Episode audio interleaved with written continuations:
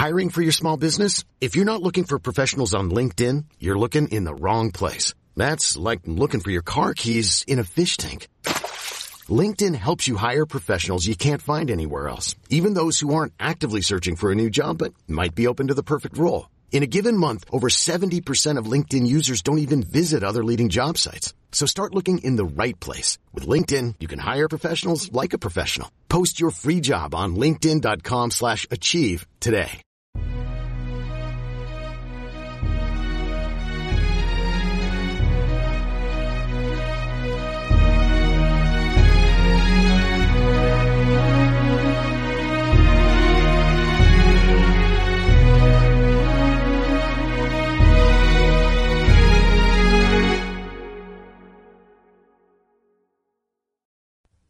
Ciao a tutti e benvenuti al ventottesimo episodio di Pillole di Scienza. Oggi volevo parlarvi di alcune curiosità sul sistema solare.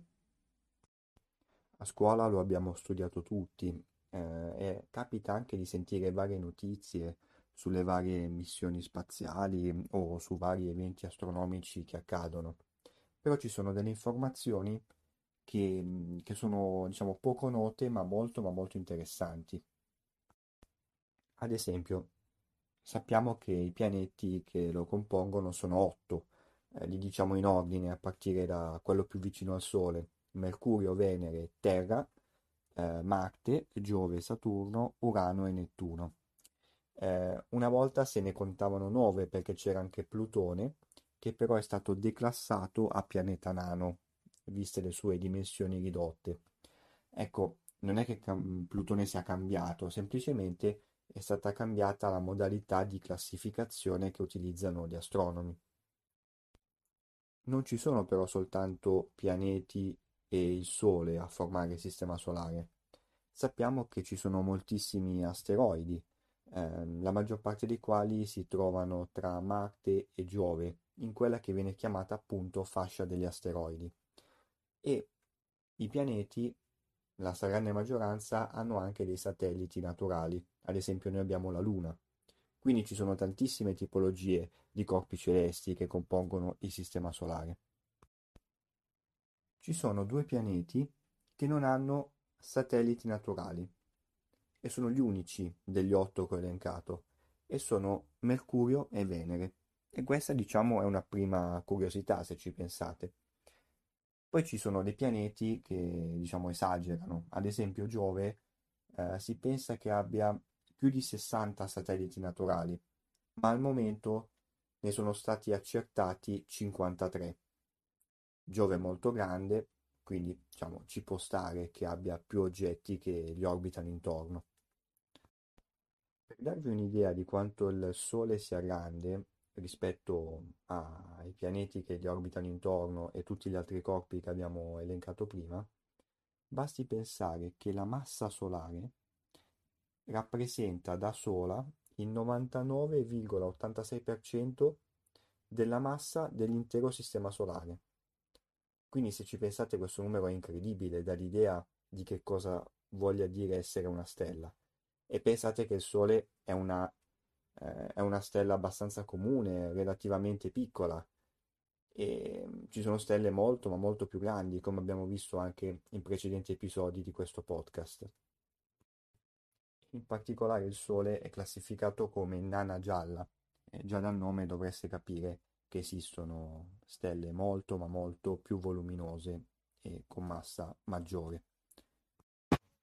I pianeti del Sistema Solare, ma non solo, si possono suddividere in due grandi famiglie: pianeti rocciosi e pianeti gassosi. Quelli rocciosi sono Mercurio, Venere, la Terra e Marte, quindi composizione primariamente di roccia e presentano una superficie su cui appoggiarsi.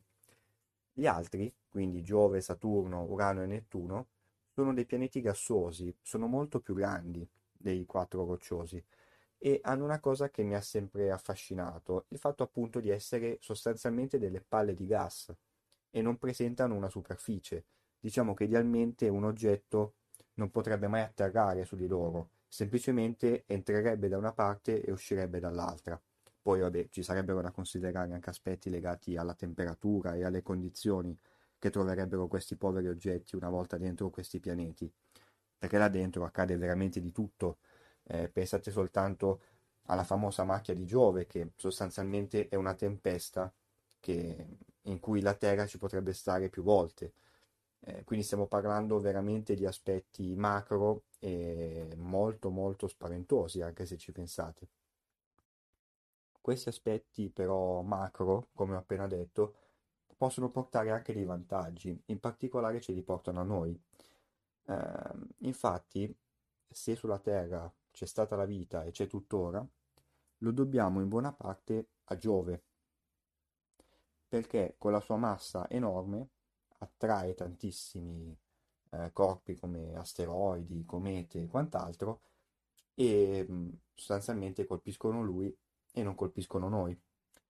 Eh, diciamo che lui ci fa un po' da scudo, lo fa noi come anche agli altri corpi celesti, però visto che sulla Terra la vita c'è come e sugli altri pianeti diciamo ci sono degli studi in corso ma ancora non si sa, diciamo che noi abbiamo un interesse particolare perché questo scudo continui ad essere efficace.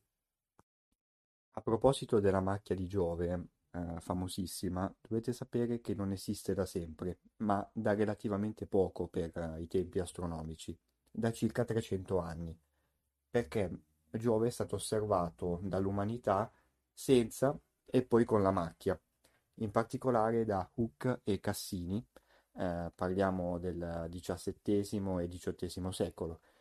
Quindi, nonostante i telescopi dell'epoca non fossero particolarmente precisi, si è riuscita a notare questa differenza e sostanzialmente abbiamo visto il formarsi di una grandissima perturbazione su un altro pianeta.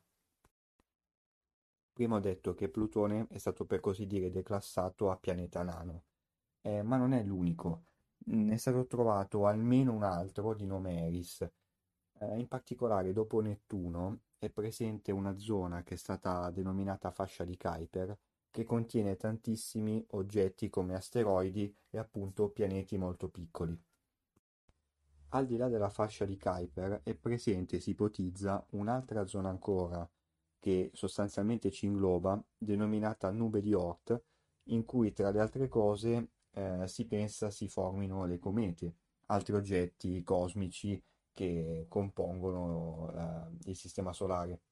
A me ha sempre affascinato e anche un po' fatto sorridere il fatto di essere inglobati sostanzialmente dentro una nube, eh, alla periferia di una galassia qualunque come la Via Lattea. Questo dovrebbe sempre farci riflettere.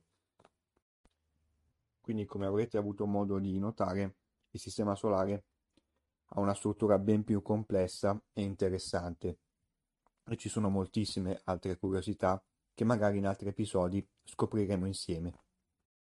Bene, anche questo episodio di Pillole di Scienza termina qui e come sempre vi aspetto numerosi per il prossimo. Ciao e a presto!